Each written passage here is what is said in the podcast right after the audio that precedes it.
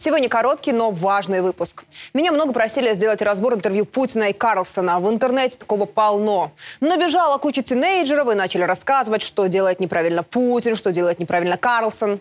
Позволю себе отметить всего две вещи. Прочитала реакцию в украинских СМИ. И везде Путин вернулся на дипломатический трек, конфликт в Украине заморозят, Путин говорит о мире, Путин хочет мира, чуть ли не пощады.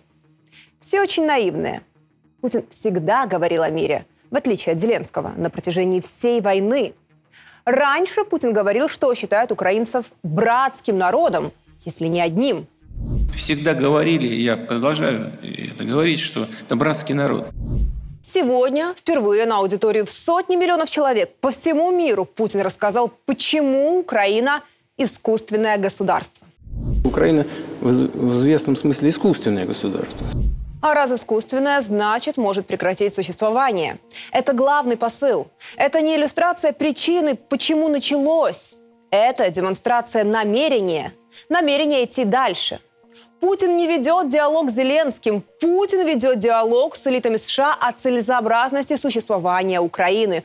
Путин открыт для переговоров с Соединенными Штатами, если Украина исчезнет как антироссийское государство.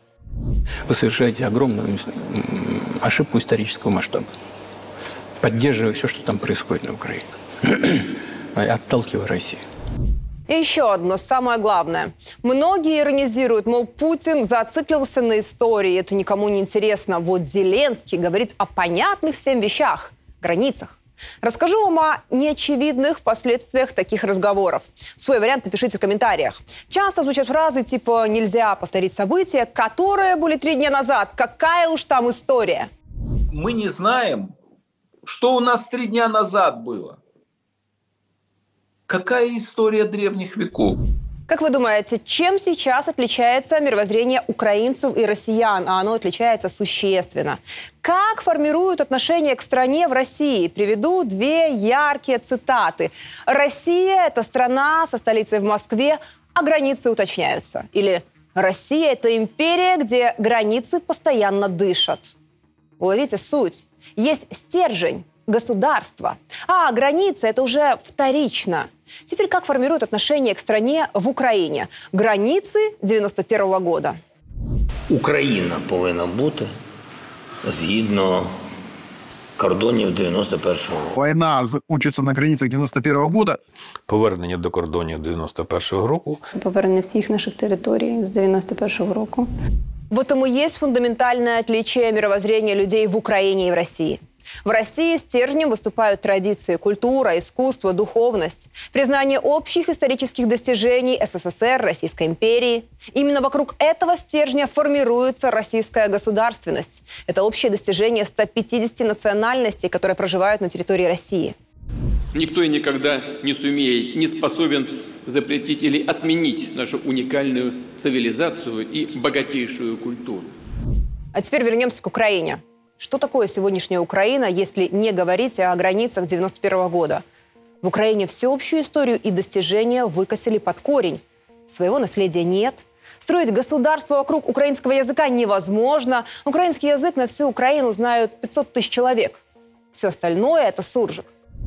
Я не потребую жодних фінансових ані радників, ані кошельков, як буде у нас помічників, кошельок, як буде?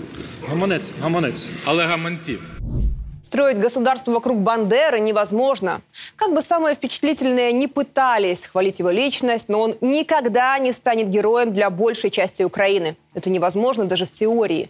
Строить государство вокруг дружбы с Польшей – Невозможно. Поляки блокируют границу, высыпают и жгут украинское зерно. В ближайшее время поляки планируют заблокировать всю границу с Украиной. Как они в целом относятся к украинцам, тоже уже многим стало понятно. И вот поэтому единственное, что остается, вокруг чего сегодня может строиться идея Украины, это границы 91 года. Именно поэтому вы слышали об этом уже тысячу раз і всю нашу територію, включаючи Крим, весь Донбас, ну, згідно 91-го року. Не в межах наших міжнародно визнаних кордонів 1991 року. Пусть забирают унитазы, они им в пути понадобятся, и возвращаются к себе. за нашу границу от 1991 года. Но есть небольшая проблема. За мифические границы 91 года не хотят умирать. Именно поэтому народ бежит через границу, рискуя жизнью. Именно поэтому на сегодня главная проблема в СУ – это отсутствие мотивации. Растет разочарование даже уже у самых закаленных бойцов. Именно поэтому людей ловят на улицах как животных. Даже самые упоротые патриоты подсознательно понимают, что Крым и Донбасс всегда тяготели к России. Они не чувствуют, что у них что-то отняли, поэтому и не хотят воевать. Поэтому и бегут как можно дальше от Украины. Народ можно довести до истерии, заставить ненавидеть русских в соцсетях. Но по-настоящему умирать за идею, которой нет, как показала практика, люди не готовы. А в это время в России, которая стоит на духовном, историческом, культурном фундаменте, в месяц идет добровольцами 40 тысяч человек.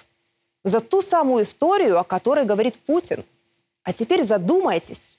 Постоянно рассказывая про границы 91 года, Зеленский только подтверждает тезисы Путина, что Украине больше не на что опираться.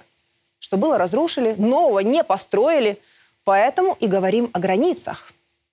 При этом Путин сразу заявляет, что эти границы были нарезаны искусственно и не отражают реального положения вещей. То есть своим монологом Путин объясняет Западу, что Украины фактически нет. Если обсуждать границы 91 года, то что такое сегодня Украина? Я знаю, что никто не сможет внятно ответить. Нет больше идеи, почему должна быть Украина, кроме как говорить про границы. Истории нет, Образа будущего нет. А сегодня все в растерянности и бегут в разные стороны. Так что важнее, граница или история?